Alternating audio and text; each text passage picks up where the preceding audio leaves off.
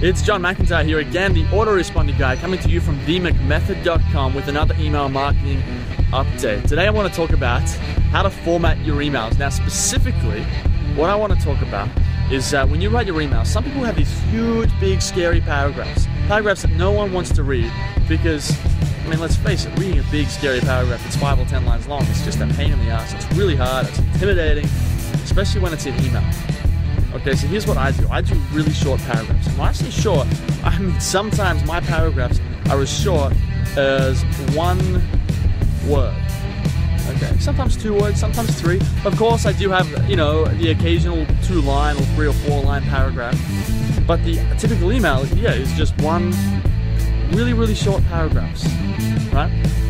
It's really that simple. Now, what this does is it makes your email easier to read, it makes it less intimidating, and it means people scroll down the page faster.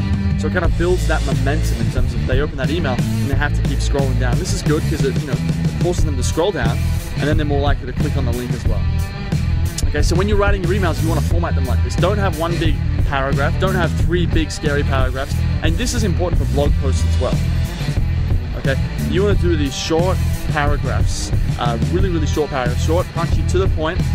We'll get into some, uh, in some of the other videos. I'm going to talk about uh, some of the other stuff you're going to need to do with formatting your emails. But this is just a start. Try and do short paragraphs, make it really conversational, and uh, it's going to make people enjoy your emails a lot more.